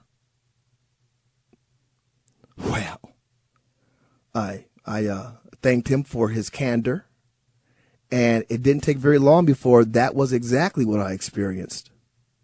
But that's not something I was new at because when I was student teaching, I taught in a little town called West Bend. And I was the first black person in the school period. it was two schools put together, thousands of kids.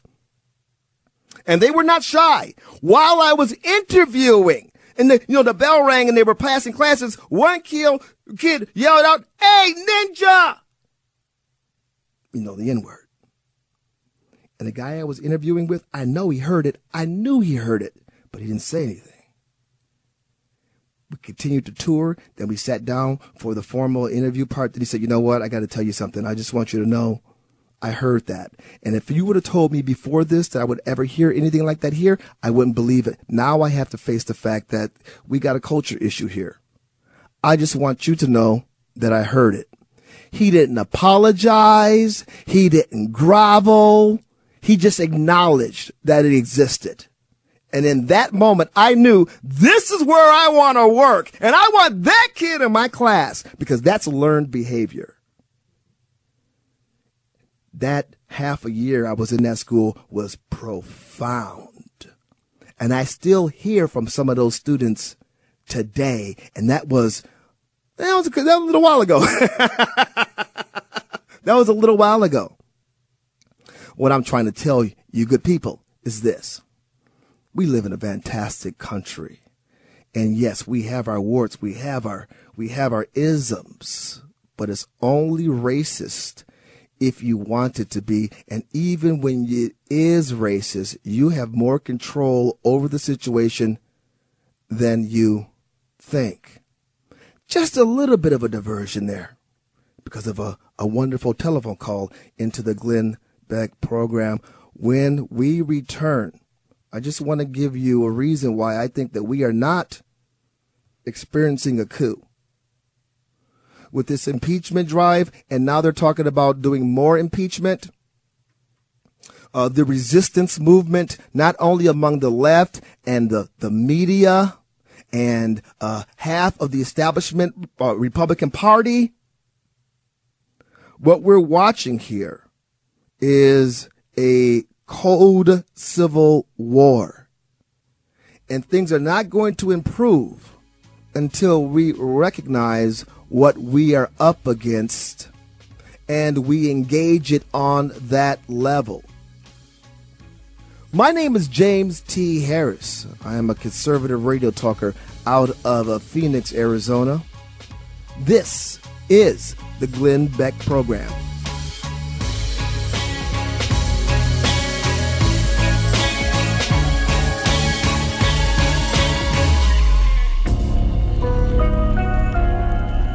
You're listening to Glenn Beck.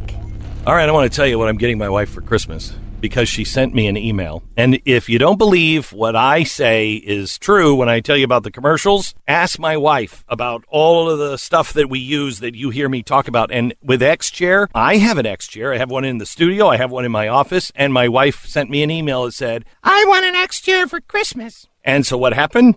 I'm laying my head down on my pillow at night, and she says, you know they're a hundred dollars off. I'm like, I know, honey. I read the commercials every day. So don't believe me? My wife does. The best chair I've ever sat in, and she sits in my office chair as well. She knows. Right now, you'll save a hundred bucks off the model of your choice. Plus, if you use the code X Wheels, you're going to receive a free upgrade to the X Wheel Blade Caster. It's high performance wheels for your chair. It's xchairbeck.com. That's xchairbeck.com or call 1 844 4XChair. xchairbeck.com.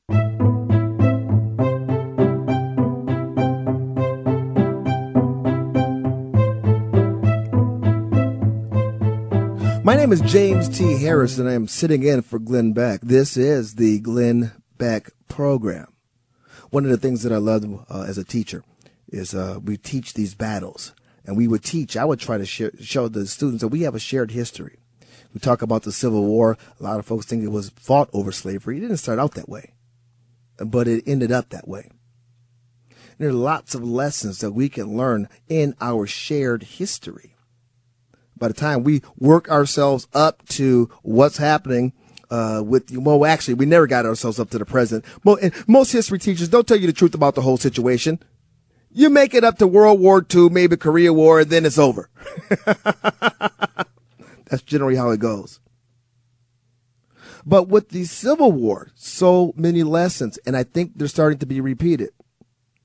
The telephone number, if you want to weigh in, triple eight seven two seven B E C K. We've been told that what we've experienced is a coup, a soft coup. I used to say that it was a soft coup, a silent coup. But what is a, what does the word coup mean? Well, you look it up. It's a, a sudden, decisive exercise of force in politics. But uh, what we're watching, there's nothing sudden about it. This is premeditated we need to ask the question, what would a modern civil war look like? Would tanks be rolling down the street in Washington, D.C.? Would missiles be targeted at Congress? Would we have armed forces storming the White House or the Capitol building? No. However, when you consider the fact that this is a civil war, we've got something going else going on. I think a civil war today would look like treason. when a group, no matter how large or small, decides it wants to step beyond the constitutional means for changing the government and changing it to fit their own ideas of government and superimpose those ideas on everybody else, well, we have a true conflict. And if that conflict cannot be resolved to their satisfaction, and they decide to overthrow it and replace it with their own views or ideas, we have a war. And we have those circumstances playing out right now, right in front of our face. We can define a civil war as a conflict or a competition uh, between political factions or or regions of a country. Where you have one region trying to take over governance without due process. But if you look at what we call the deep state, if you look into their actions, is there any doubt of what they were trying to do? We've got bureaucrats who are trying to overthrow the duly elected government and replace it with their own. They're trying to reshape it into the what government should look like. and they're relentless. They're not going to stop.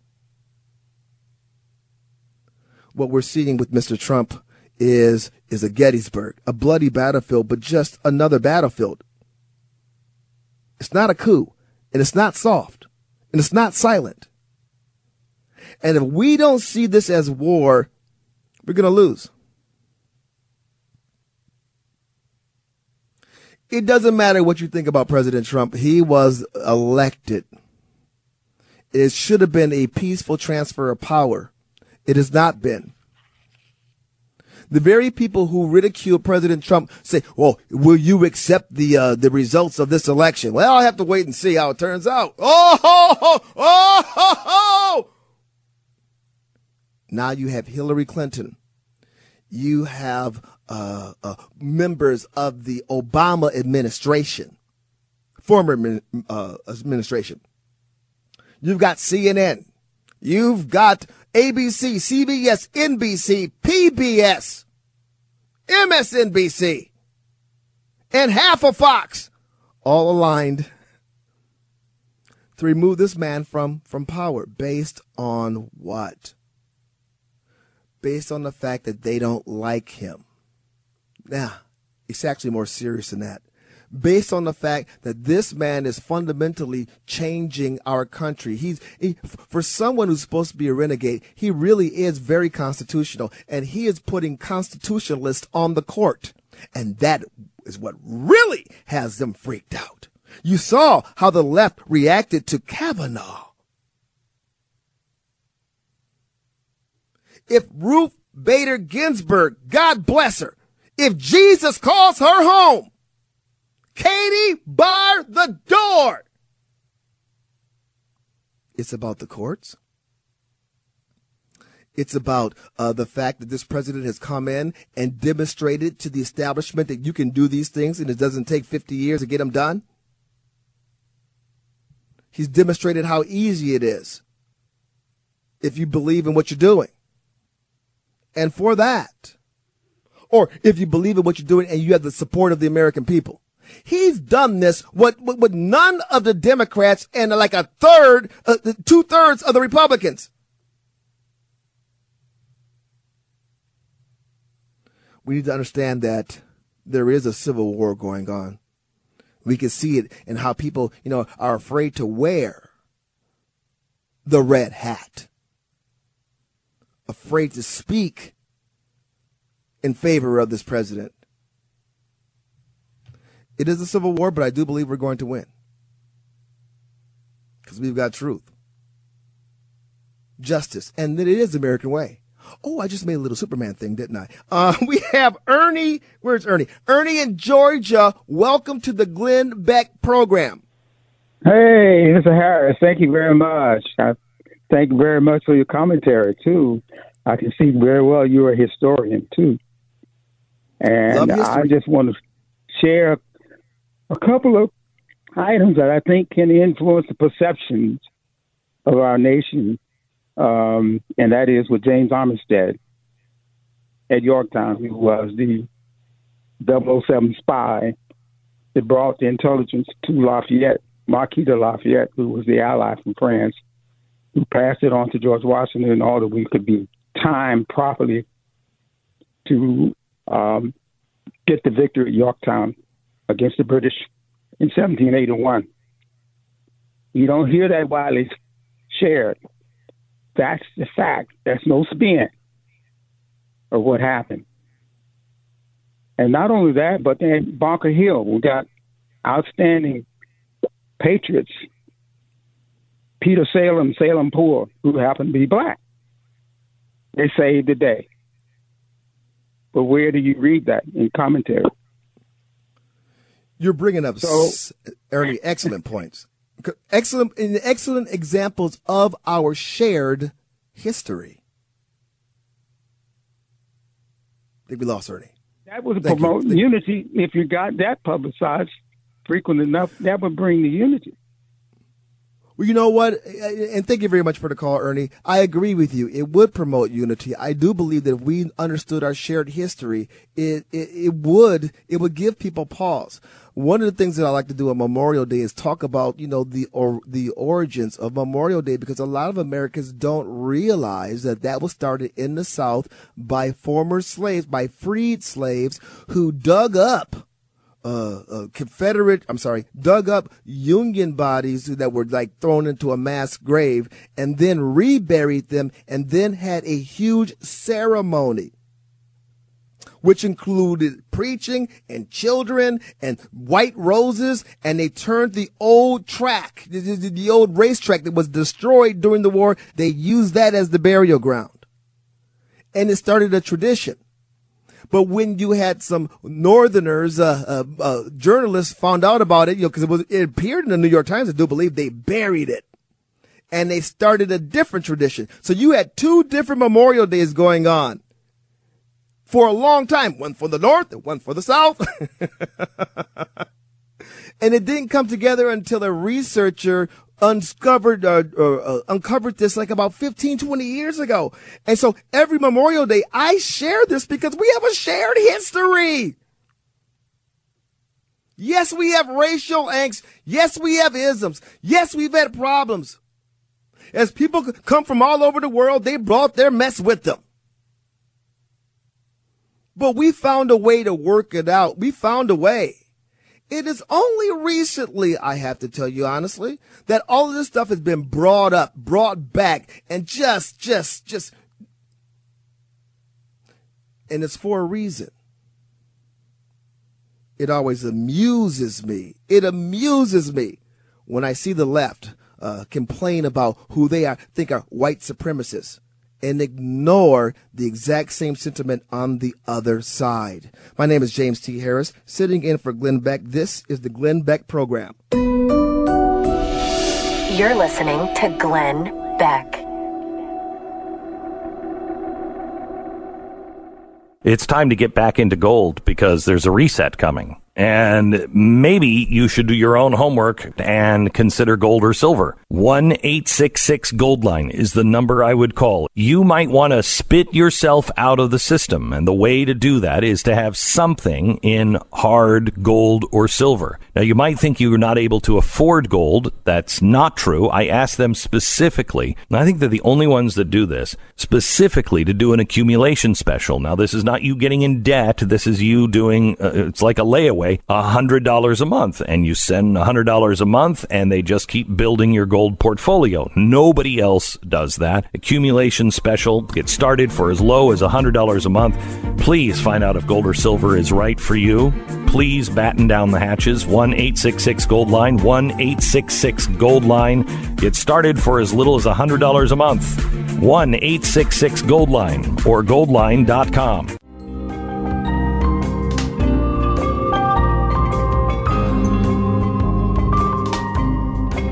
My name is James T. Harris. We're sitting in for Glenn Beck. This is the Glenn Beck program.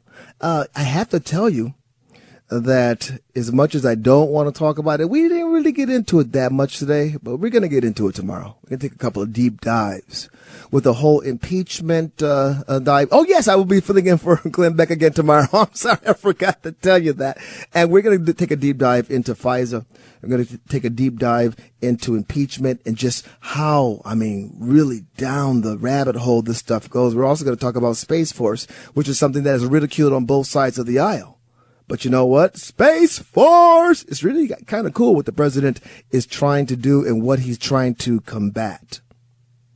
What if the Senate held an impeachment and nobody came?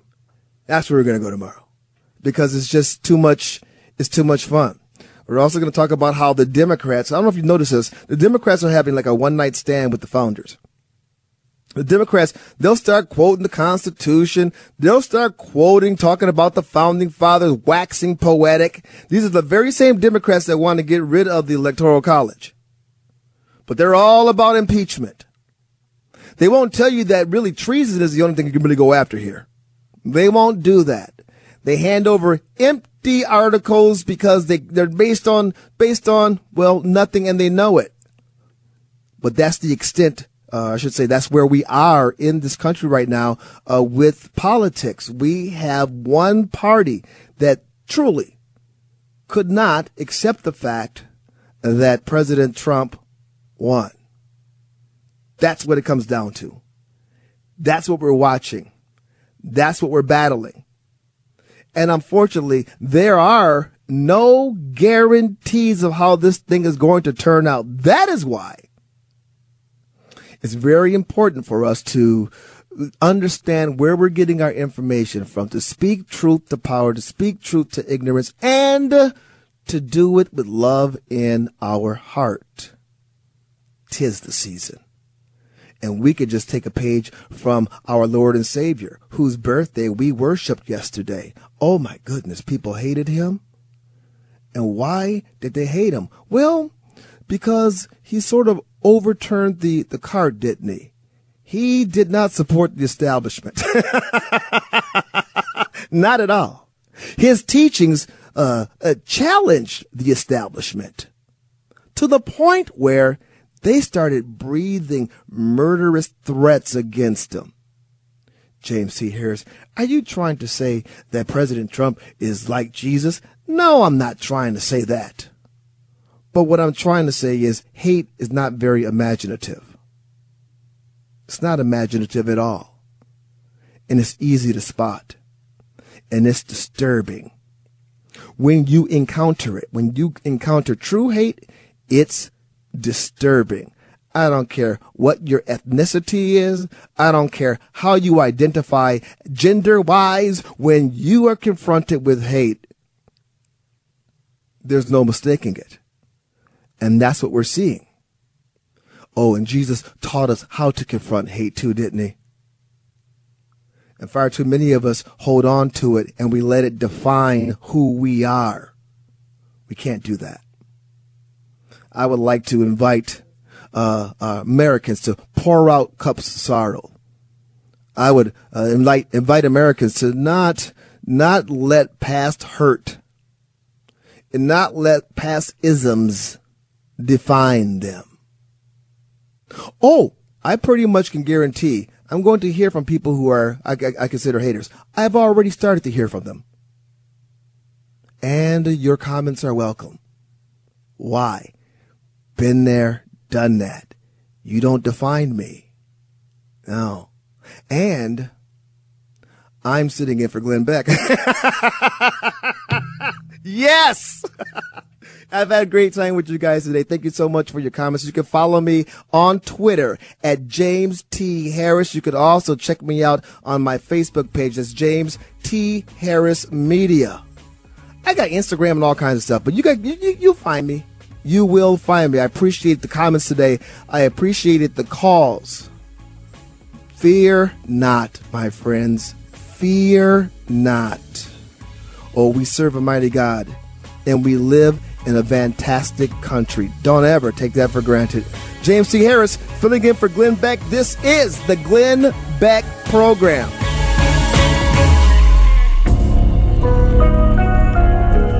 You're listening to Glenn Beck.